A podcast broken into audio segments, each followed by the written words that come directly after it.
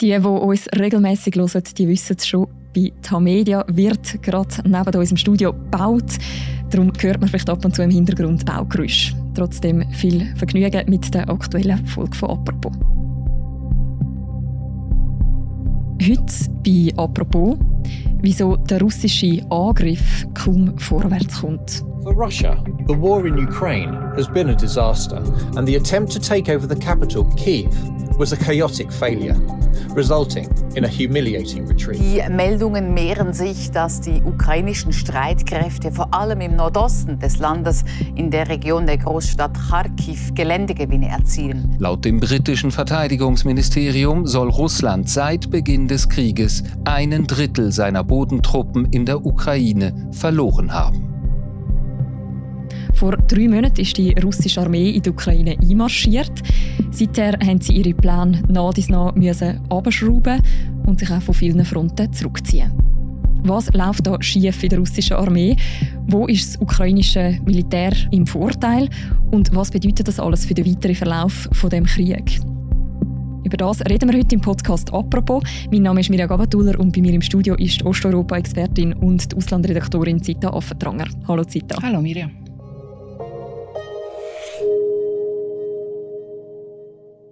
Seit am 24. Februar, wir erinnern uns, ist Russland in die Ukraine einmarschiert. Was hat man damals an dem Tag erwartet, wie der Krieg wird verlaufen international? Wir hat erwartet, dass Russland sehr hart und vor allem auch sehr schnell zuschlagen wird. Man hat gedacht, dass Kiew innerhalb Tage oder zumindest Wochen fallen könnte. Russland hat ja ganz offensichtlich die ukrainische Führung absetzen, hat sie nach Moskau bringen, vor ein Tribunal stellen, wegen Verbrechen am ukrainischen Volk. Doch der Angriff auf Kiew ist dann gescheitert. Und zwar ziemlich kläglich. Dennoch hat der Kreml dann einen Sieg erklärt. Er hat gesagt, in der äh, ukrainischen Armee einen schweren Schlag können versetzt werden. Also die Entmilitarisierung, wo der Kreml davon geredet hat, die sei entscheidend vorangekommen. Und die Entnazifizierung, das ist das andere Stichwort gewesen, das der Kreml in dem Zusammenhang gebracht hat, wo mhm. eigentlich faktisch darauf rausgelaufen wäre, dass man die ukrainische Regierung entmachtet eben. Von der ist dann eigentlich gar nicht mehr so dreht. Und der Fokus von der Angriff ist dann von der ukrainischen Hauptstadt in die blockte Ostukraine verleiht worden. Und das ist natürlich eine Lösung von Kiew, wo man wirklich Angst hatte, dass äh, die Stadt fällt. Mit ganz vielen Leuten, die dort nach wie vor drinnen leben. Aber für den Osten, wo ja teilweise schon seit acht Jahren ein Krieg im Gang ist, ist das natürlich eine einzige Katastrophe. Und wie groß die Katastrophe ist, glaube ich, wird jetzt immer sichtbarer. Mhm. Über das reden wir sicher auch nachher noch. Aber wenn wir nochmal zurückgehen, was haben die russischen Strategen taktisch für einen Plan im Kopf gehabt? Ja, sie haben glaube primär wollen einfach Kiew unter Kontrolle bringen und andere strategisch wichtige Punkte einerseits zum das Land militärisch besetzen, andererseits aber auch zum äh, politische Kontrollen aufbauen.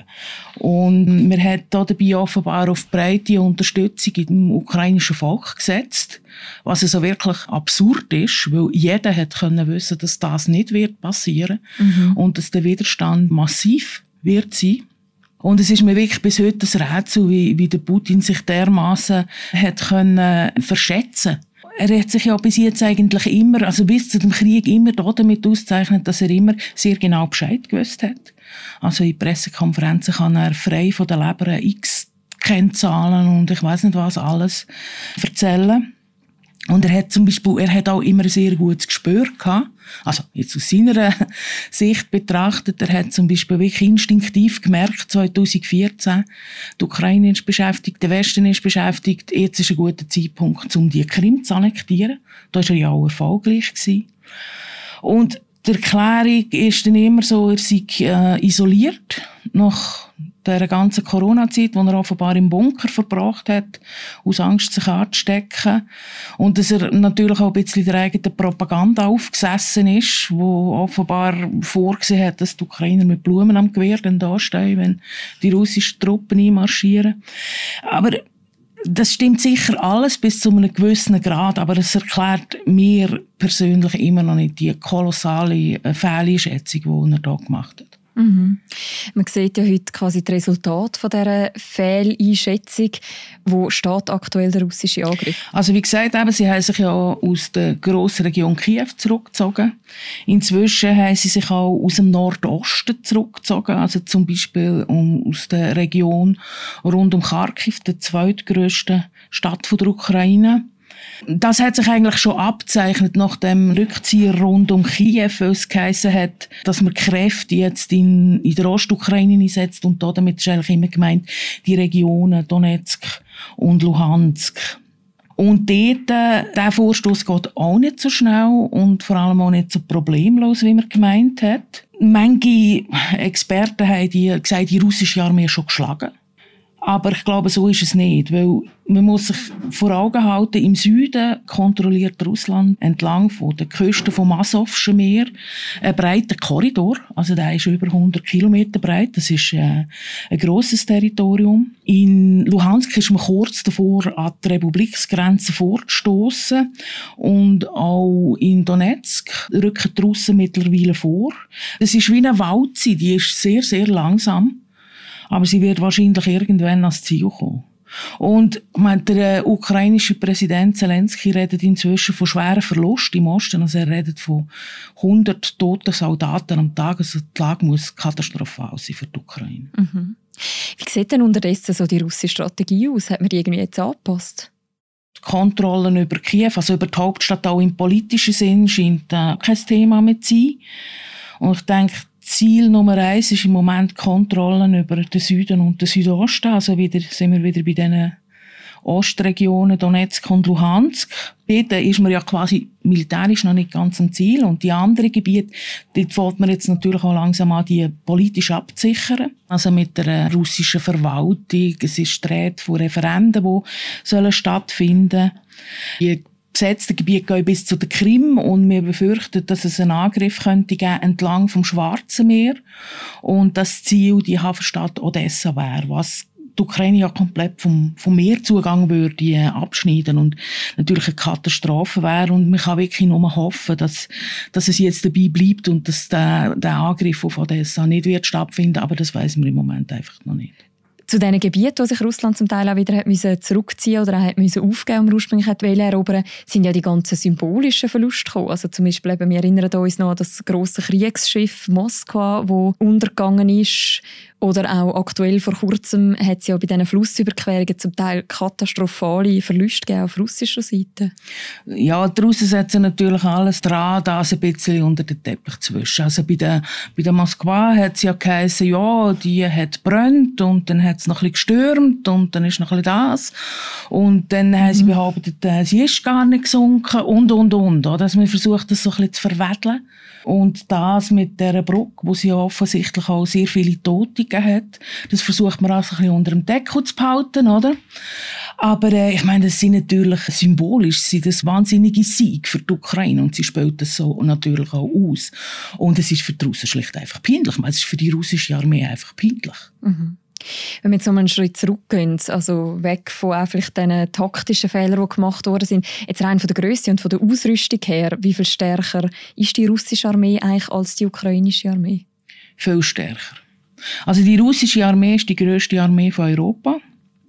Zum Beispiel hat Russland 850.000 aktive Soldaten und die Ukraine hat 200.000 inklusive Reservisten sind es auf der russischen Seite 1 Million und 300.000 und in der Ukraine sind es 500.000. Und es ist nicht nur bei den Soldaten, sondern es ist natürlich auch bei der Ausrüstung steht die Ukraine viel schlechter da. Also Russland hat über 4000 Jets, die Ukraine hat äh, 400. Und Kiew hat seit Kriegsbeginn eigentlich keine Luftwaffen mehr im, im Einsatz. Man wollte vom Westen ja auch Flugzeuge überkommen, aber ich denke, das wird nicht wahr werden. Da weigert sich der Westen, weil man Angst hat, in den Krieg eingezogen zu werden.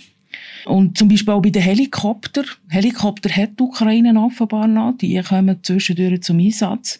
Aber auch dort, Russland hat zehnmal mehr Helikopter als die Ukraine. Also die Übermacht ist gewaltig. Mhm, es hat ja wahnsinnig viel internationale Unterstützung aber auch für die Ukraine gegeben. Was spielt jetzt das für eine Rolle? Hat das irgendetwas verändert an diesen Kräfteverhältnissen? Also die, die militärische Unterstützung aus dem Westen, die ist entscheidend. Ohne die westlichen Waffen wäre das genauso rausgekommen, wie man das eigentlich aufgrund rein von der Grössenverhältnis befürchtet hat. Also dass die Ukraine keine Chance hat gegen die russischen Angreifer. Aber vor allem die leichten, mobilen Panzerabwehrwaffen, die kann man auf den Schultern tragen, das ist nicht gross, mit der kann man sich verstecken. Ich glaube, die spielen eine entscheidende Rolle. Ob jetzt zum Beispiel die Panzer, über die jetzt wahnsinnig viel diskutiert worden ist, wo der Westen jetzt auch soll liefern, ob das am Schluss so viel verändern wird, das ist, glaube ich, noch ein bisschen offen. Aber ich denke, dass die leichten und smarten Waffen, die von kleinen Gruppen, von kleinen Soldatengruppen, die eben selber auch mobil sind, können eingesetzt werden, die spielen die entscheidende Rolle. Und das Zweite, was eine sehr wichtige Rolle spielt, sind die Drohnen.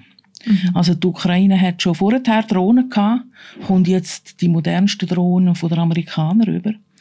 Und das sind Waffen, die die Ukraine gut einsetzen kann, die sie auch beherrscht wo sie schon viel Erfahrung hat damit, wo man auch in einem Partisanenkrieg kann brauchen vielleicht. Oder wahrscheinlich läuft es dann ja wahrscheinlich irgendwann einmal auf das raus.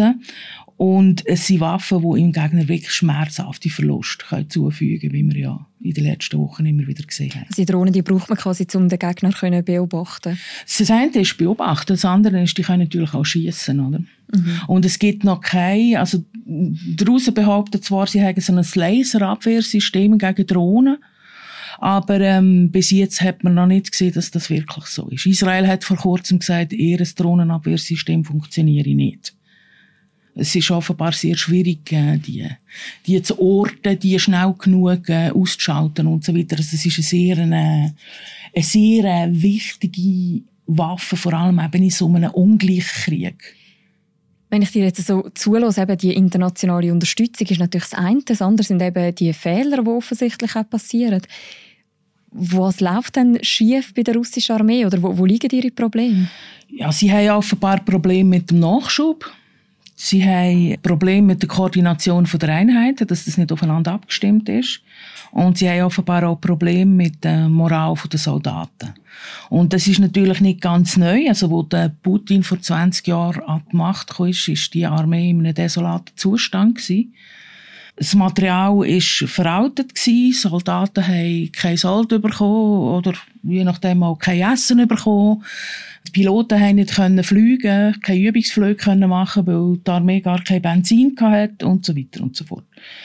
Dann ist der Putin und hat gesagt, er will eine kleinere Armee, dafür eine effektivere, eine besser ausgerüstete und, wie er damals gesagt hat, eine technisch perfekte. Aber die Reform, das ist nicht so ganz einfach gewesen. Also es hat 2008 einen ähm, viertägigen Krieg mit dem Nachbarland Georgien gegeben und schon dort hat man gesehen, es funktioniert immer noch nicht. Mhm. Soldaten haben zum Beispiel auf dem privaten Handy telefoniert, weil, sie, weil der Funk einfach nicht gelaufen ist und lauter so Sachen.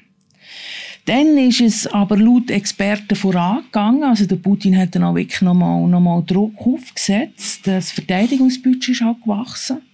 Waffen sind erneuert worden und auch das Personal hat gewechselt. Also sie haben jetzt zwei Drittel von der Armee sind Berufs- und Zeitsoldaten und nur noch ein Drittel sind Wehrpflichtige. Das war vorher anders gewesen.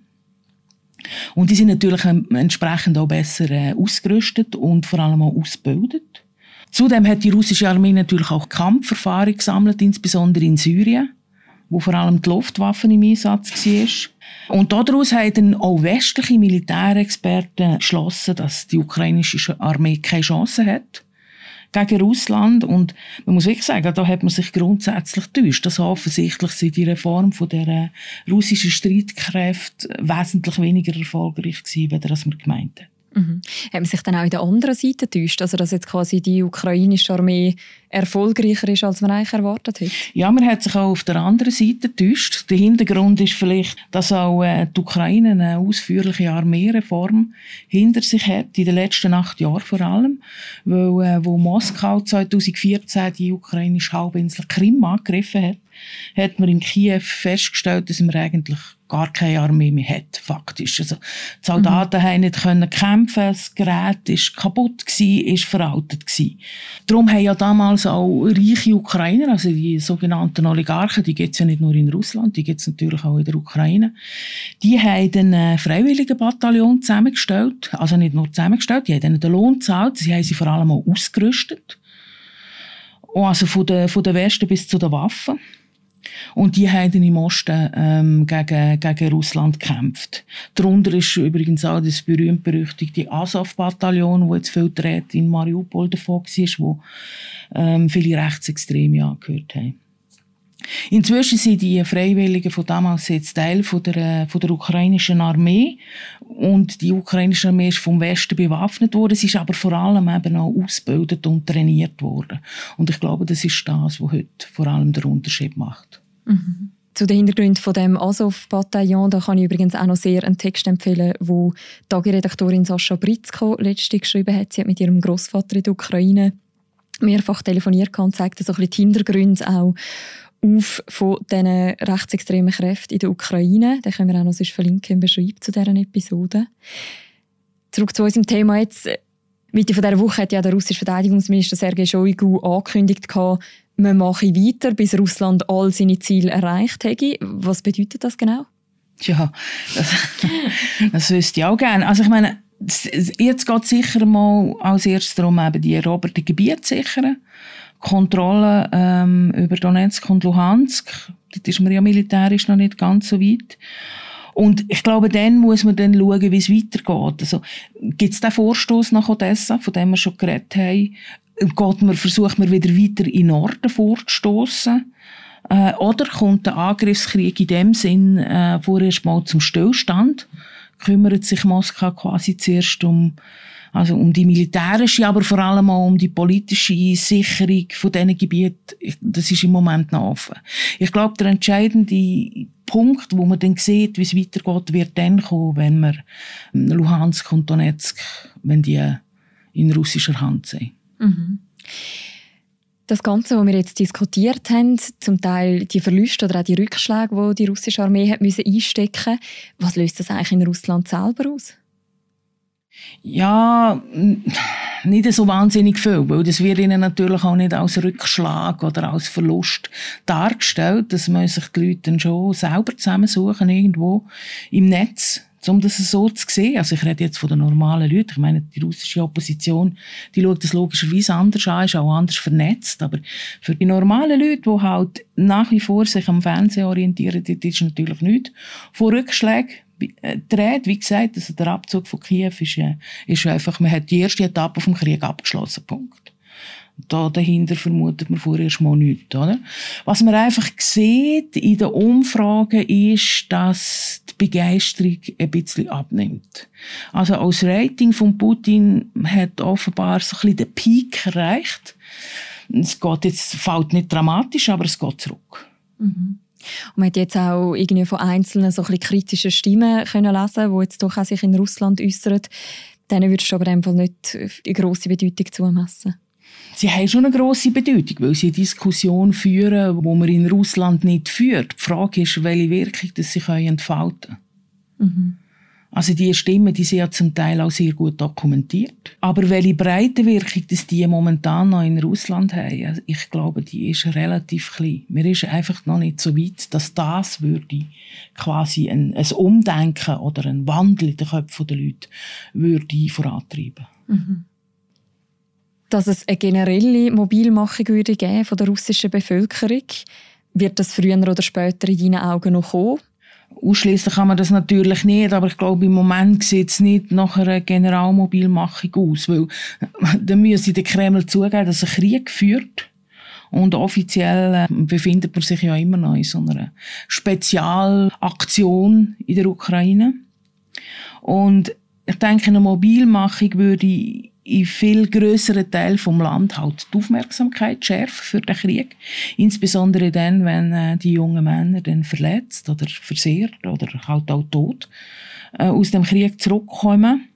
Und eine Mobilmachung wäre für den Kreml darum ein extrem höchstes Risiko. Und ich glaube nicht, dass sie das Risiko leichtfertig eingehen. Ich glaube, das würde er wirklich nur im Notfall machen. Also wenn er jetzt das Gefühl hat, Russland werde wirklich angegriffen. Du hast jetzt sehr gut beschrieben, wo der Krieg gerade im Moment so ein bisschen steht. Wie geht es weiter? Ich glaube, es kann letztendlich niemand sagen, wie es weitergeht und wie es endet. Momentan haben, das ist auffällig, momentan haben beide Seiten das Gefühl, sie können den Krieg gewinnen. Also das sieht man in der Rhetorik. Das sieht man auch, aber auch in den Umfragen, wo sowohl in äh, Russland wie in der Ukraine über 70 Prozent der Leute das Gefühl haben, wir gewinnen. Und aus dieser Logik ergibt sich dann natürlich, dass im Moment ähm, nicht verhandelt wird. Und aus dieser Logik ergibt sich wohl leider auch, dass der Krieg noch lange dauern wird.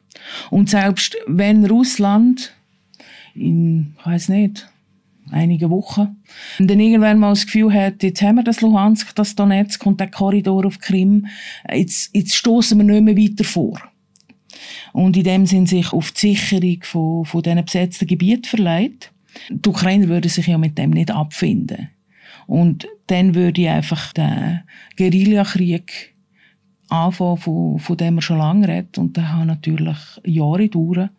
Und wer am Schluss dann so eine Art von Krieg gewinnt, das denke ich, ist völlig offen. Mhm. Danke vielmals, Zita, für die Einschätzung und für das Gespräch. Ist gern geschehen. Das war es diese Woche mit «Apropos». «Apropos» wird moderiert von Philipp Loser im Wechsel mit mir, der Mirja Gabatuller. Und Laura Bachmann und Vivian Kuster sind unsere beiden Produzentinnen. Die nächste Folge von uns, die hören ihr am Montag wieder. Und wenn ihr euch das Wochenende noch weiter mit dem Thema beschäftigen wir verlinken auch noch verschiedene Beiträge im Beschreib zu dieser Episode. Bis am Montag. Macht's gut. Ciao miteinander.